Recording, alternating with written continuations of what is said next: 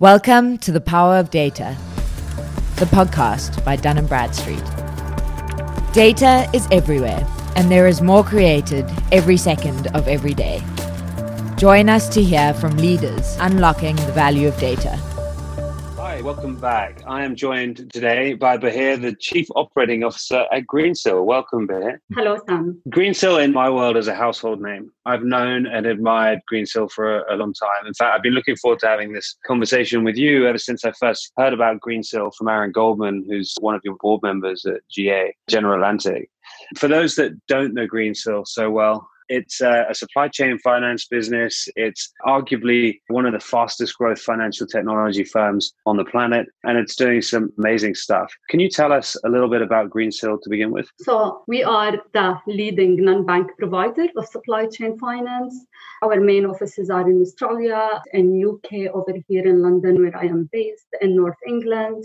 In 2019, Greensill has financed 143 billion we have around 8 million plus customers and we are presented in 175 plus countries. What we do is supply chain finance. We focus on working on capital solutions and balance sheet optimization. You've said it far more eloquently than I would ever say it, so I appreciate that. You've had a, a, very interesting career. I know that you're in the chief operating officer position now, and previously you were at a, a leading payments business called Network International, which is part owned by a bank and by two private equity firms, and you were the group COO there as well. But before that role at Network International, you had a CIO role and a technology mm. transformation role. Can you tell us a little bit about your career and how it's evolved and a little bit about why technology has always been at the heart of it? To be honest, I've never thought about myself when I was much younger that I will be in the technology space. My parents are both doctors, so I thought by default any son of a doctor will be a doctor. But when I was about to enter university, I've seen technology as the new trade in the market, and I thought that it is something interested for me to start with. So I started my uni. I really loved development. I liked programming. And funny enough, my first job was a programmer, or actually a tutor for a programming language. And from there, I moved to programming.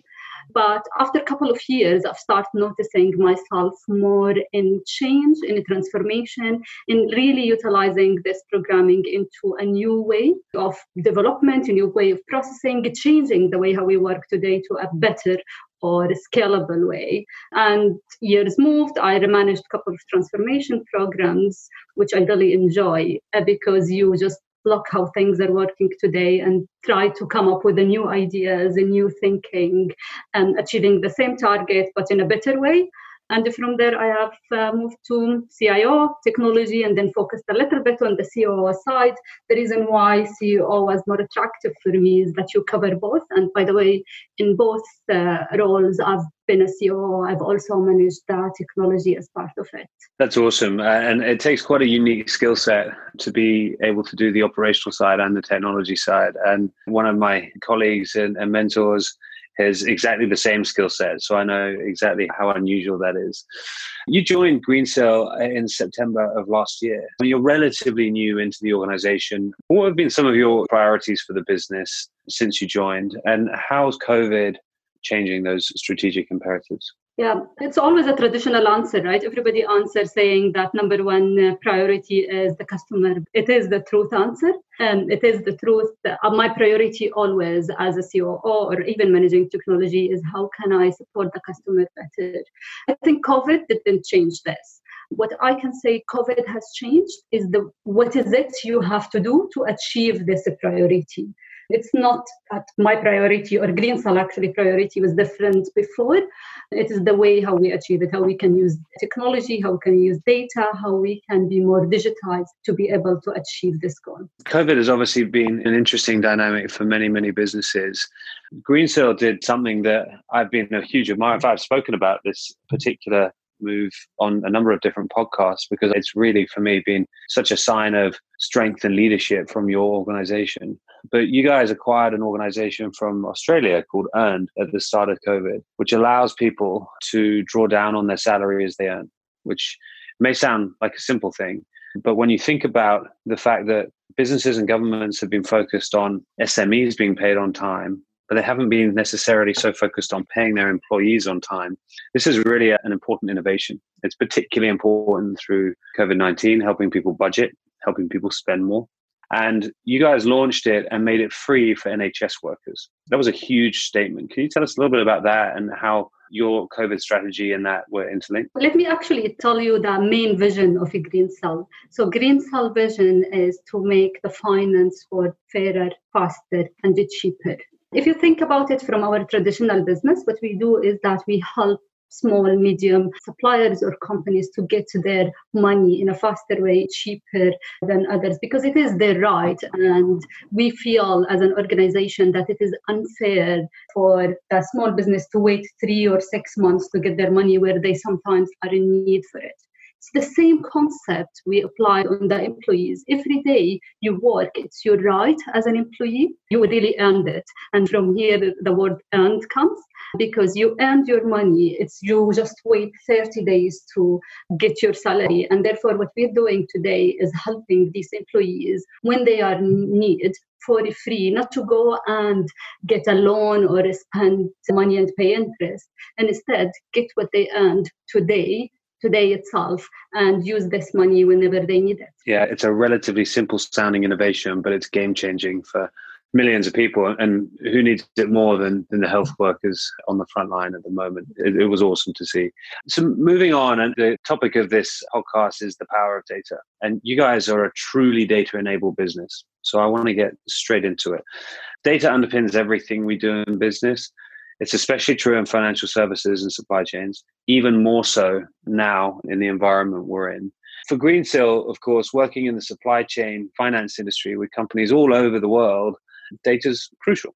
With data needing to inform pretty much every decision you guys make throughout the day. You're investing heavily in the space. What benefits are you guys expecting to garner from your technology and data investments? Where do you see this opportunity going? In my view, usually data is an icon that shows me growth, right? That at the end makes us scale or reach to the level that we want, whether that is by increase our sale or increase our market space or by minimizing the risk that we are doing.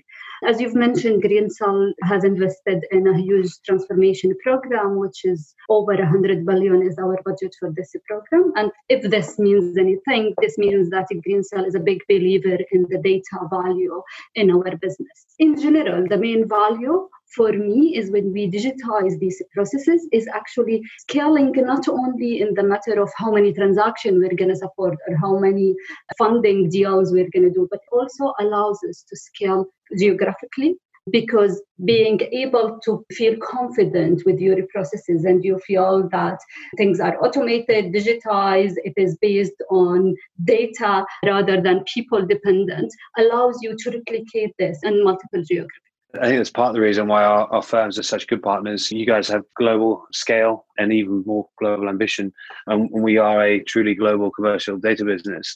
One of the things we at Dun & Bradstreet talk a lot about is, is data stewardship, which really is a fancy word for the best practice of handling data to get the most from it. And particularly when there's such vast amounts available, you think about all the different alternate data sources that we look at and the complicated data sources that aren't necessarily cleansed and refined and structured the way you need them to when you get them.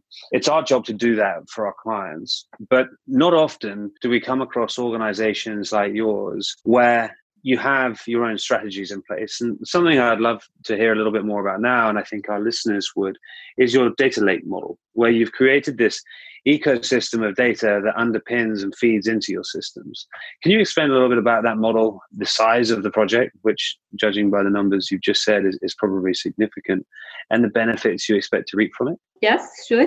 First of all, let me say that DNB really made a great partner in this program. The source, the information that we're getting, the structured details that we get from you made our life a little bit easier. But as you've said, usually startups, they don't really focus a lot on technology. Startup companies the beginning, in terms of how to digitize it and how to scale, they focus on the value to achieve a specific target. After a couple of years, you start seeing data fragmented, something in Excel sheet, different systems, different details. And the approach that I usually take in any transformation program for the data is to keep data in the middle, is the core of any platform that we are running. What this helps, it really helps us maximize the use of it, creating more value and allow each single person working in that program and in the transformation to think about yes i have to feed data get data and start being more dependent on the ai technology rather than traditional way of yes no or rule based so that is the first approach i take in the data transformation the second one is the simplicity. What I like, for example, about the integration with DNB that we have today is basically you get from a name or a country or a couple of fields that we're sending to DNB, you get a huge amount of information about the companies or the organizations that we're working with. And it is simple, right? It's that flexibility that allows the people to use it. And it's the same concept that I would like to always have with my clients is the more we're simple in the integration from data perspective, the more value, the more acceptance we will get from them and the easy integration we will get. As I said before, our investment is really huge in that area. We're a big believer in it, and our engagement is a good example of it. Data and analytics can be more valuable than ever during uncertain times. The Dun and Bradstreet team came together and asked ourselves if we were a small business, what would we want right now? The answer? To use the DNB Business Essentials platform to find new customers and manage credit. Free for the first three months. To find out more, visit dnb.co.uk forward slash business essentials you've almost answered the question for me, but maybe we can go a little bit more granular. Can you describe some of the scenarios where having high quality data in advance has led to better decision making? Yeah. In general, how our model is working is it's about allowing us to fund these organizations. In order to be able to fund or provide this value for the organization, we need more information about it to be able to assess to score to define that is this money going to be paid back or not from the organization.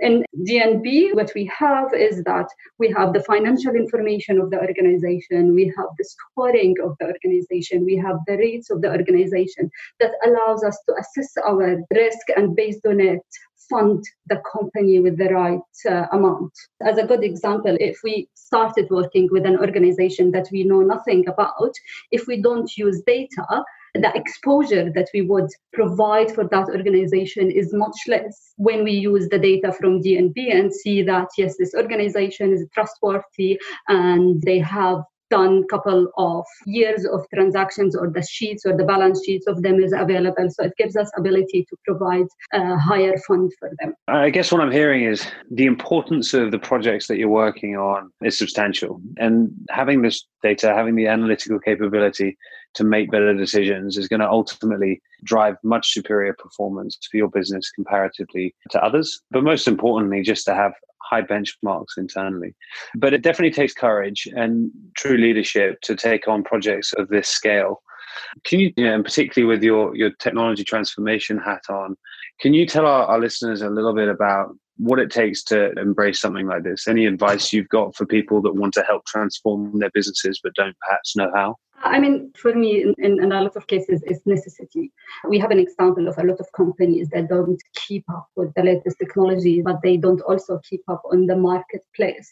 Any transformation, or basically in general, moving towards data or moving towards digitization or real time processing in a lot of sectors in this world is really key. Yes, it will not be simple. You will face challenges. Never expect it to be an easy journey, and it will never be because you don't only tackle a technology problem, you also tackle a change of the behavior. So, in our examples of the model that we're working today, you're moving from a person who looks at the information and say, okay, this is what we will do, to a model where actually this is the information, this is what we suggest, and this is where AI technology comes into and this is what we suggest these are the scores these are the options and then can you choose one of them At the beginning of each transformation program, you see people saying, no, no, no, no, this is not good. It's not the right uh, choices. And mm. people keep to their own decisions, right?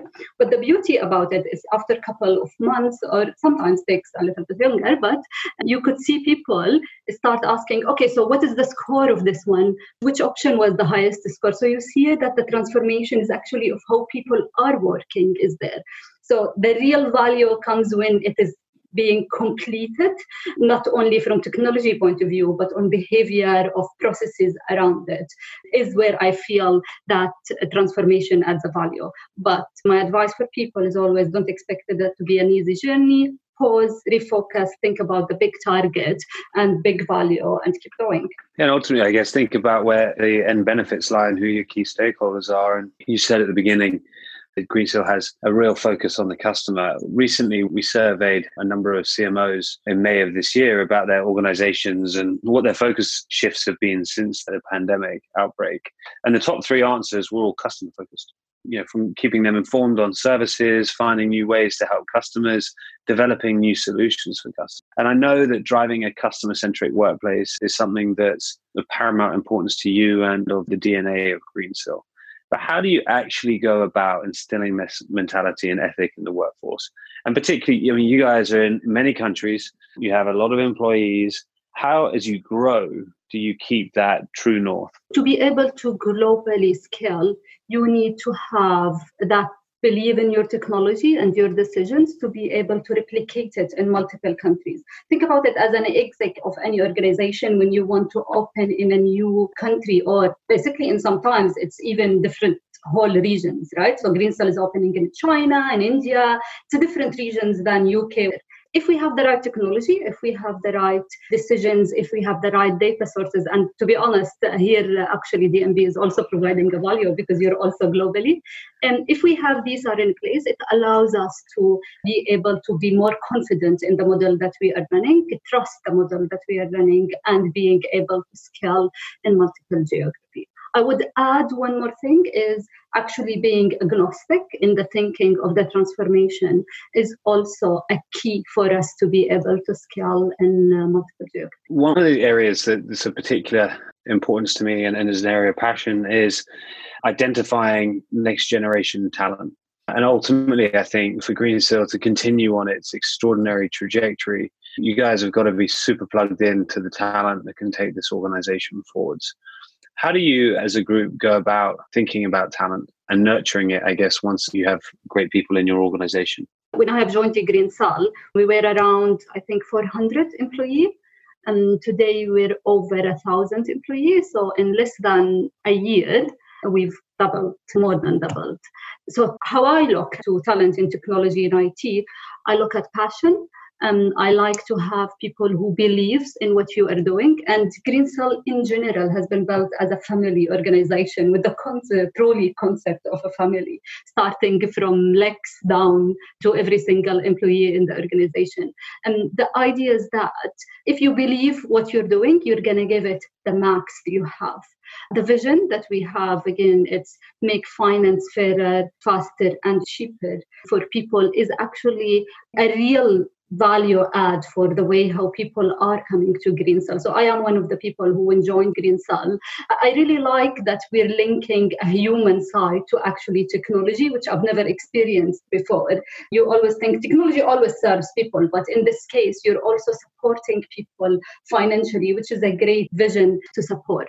How we hire or what is the approach that we're taking in hiring is I think we went locally here in UK, we've opened around more than 200 positions in the Northwest where I am based today to hire in the technology and operation. We're pretty open. We use internal talent reference, etc. And so, really, no specific method that we are following. As long as you have the talent, you have the passion, and you believe with what we are doing, you're always welcome. I love that. It's a great answer. Uh, another area, sort of linked to talent, that I like to ask about, and you've been at two of the great financial technology firms that have both been super fast trajectory. I suspect you've got a great answer to this question. I like to think about mentorship and always ask people who've had great careers or having great careers about the guidance or inspiration that they've been fortunate enough to have. Are there any people in your career that you've sought such guidance and advice from who have been really pivotal in helping shape you to become the leader that you are? Yeah, I always had and I will always have. I'm a big believer in mentorship and myself also like to support people and mentor people in my life because I think all of us can learn from each other. I would like to mention a couple of names, a variety of people who I work with, uh, like Hindel Ali is the HR uh, in Network International. So when I joined at the beginning, she really supported me on the people side and taught me a lot of tricks, let's put it this way, of how to grow within organization. And Pierre Samek is General Atlantic partner, also has supported me and still actually supporting me even when I moved to Green Greensill of how he has approached the world of technology specifically. There is Simon Haslam, who's the CEO, which is funny enough, the CEO of Network International was my mentor, and that's how I became actually COO, a group CEO at uh, Network. So I always have people that have supported me with a lot other in Jordan long time ago, Hani Idris, etc. So from the time I've started, I had people really always looking after me, and that's why I do it myself right now. I care about people and look after people, and to be able to grow them. And I really feel happy when you look at them and see that they became seniors in their positions, which I expect that uh, others also having the same when they see me. But I would also highlight one thing about the mentorship. There is also a concept of looking at people. So you look at an example and you see oh my God, yes, they are actually doing the right thing in the right way. They have a different vision to the world. And in my view, I always say it, this world needs more good people much more than successful people. So I always love to have good people in my life supporting me because you achieve the value and you see the actual benefit of your leadership. I couldn't agree more. In fact, I had a conversation with our CEO at Dun & Bradstreet, Anthony Jabbour, which really stuck in my mind. And, and he said, it's not how successful you are, but it's how you get there. And I think the way that people carry themselves in business, it's essential. It's far less about how successful you are, but the sort of person that you want to be and how you want to be represented. If you had to give yourself a piece of advice, your younger self, I should say, a piece of advice that perhaps took you a little bit longer to realize or a little bit longer to learn, what do you think that piece of advice would be? People who don't know me may laugh, but uh, I would say calm down. Calm down. to say to myself, I'm super I'm intrigued. enthusiastic and always want everything to happen very fast, and that comes actually from my natural how I am and how I talk. So I think the advice that I would give myself as a person is calm down. Things will happen. Just give it some time. The truth is, I've learned a lot. I mean, even my mistakes, I've learned for them. Right at the moment when a mistake or an issue happen, you feel not happy, but after a couple of years, you start realizing that actually it was good that it happened because you've learned something. So, in my view, all of us should just let it go and learn from the mistakes that we're doing and also support others because I've personally been supported from a lot of people, which made me who I am right now, which is back to good people concept. That's a great answer. It, it really is. Calm down. I like that. I suspect that not calming down and being fast paced has also been one of the reasons you've been so successful. So it's it's probably a, a gift and a curse. But here, what's the best business book that you've read? You will laugh, but the four is about Google, Amazon, and Facebook. I'll have to look it up. The largest, four largest companies, five largest companies, I think, actually in the S and P 500 are worth 20% of the total market cap of the S and P 500. It's quite an incredible journey that those companies have been on. We're looking at organizations of truly enormous proportions these days. Do you think having companies of this size benefits our economy and society, or do you think we have too many eggs in too few baskets? I'm really supportive of big organization. Yes, we have to support small organization, but I mean, I shouldn't talk about other companies, but companies like Amazon, who has basically supported us during the pandemic, I think having such service is really great. And about big companies, of you could see the way how they use fintech or how they use technology and data helped all of us. And for me, this book is back to this whole concept of big companies comes of the value and the service they are providing for the customer, right? So, in a lot of cases, if you think without this social media, I would have been really away from my family, never be able to contact them. So, really, I'm a big believer that it drives the world to a better place. In general, uh, these big companies overall, and I believe Greensill also is one of them, had a vision and this vision is around how to change the world to a better place and from there they have driven their success i love it so the four by scott galloway the hidden dna of amazon apple facebook and google there we go you heard it here Bahea, thank you so much. We're at the end of the podcast, but it was even more of a pleasure than I thought it would be. I've been looking forward to this for a long time, both with you, but also with a partner that we're just so excited to work with. So, huge thanks on many levels, and we'll look forward to speaking again soon. I share the same. I'm really glad for our partnership. Thanks, for Bahea. Thank you. Find out more about how Dun & Bradstreet can help your business be better. Contact us at marketinguk at dnb.com. And remember to subscribe on Apple Podcasts, Spotify, and Google Podcasts.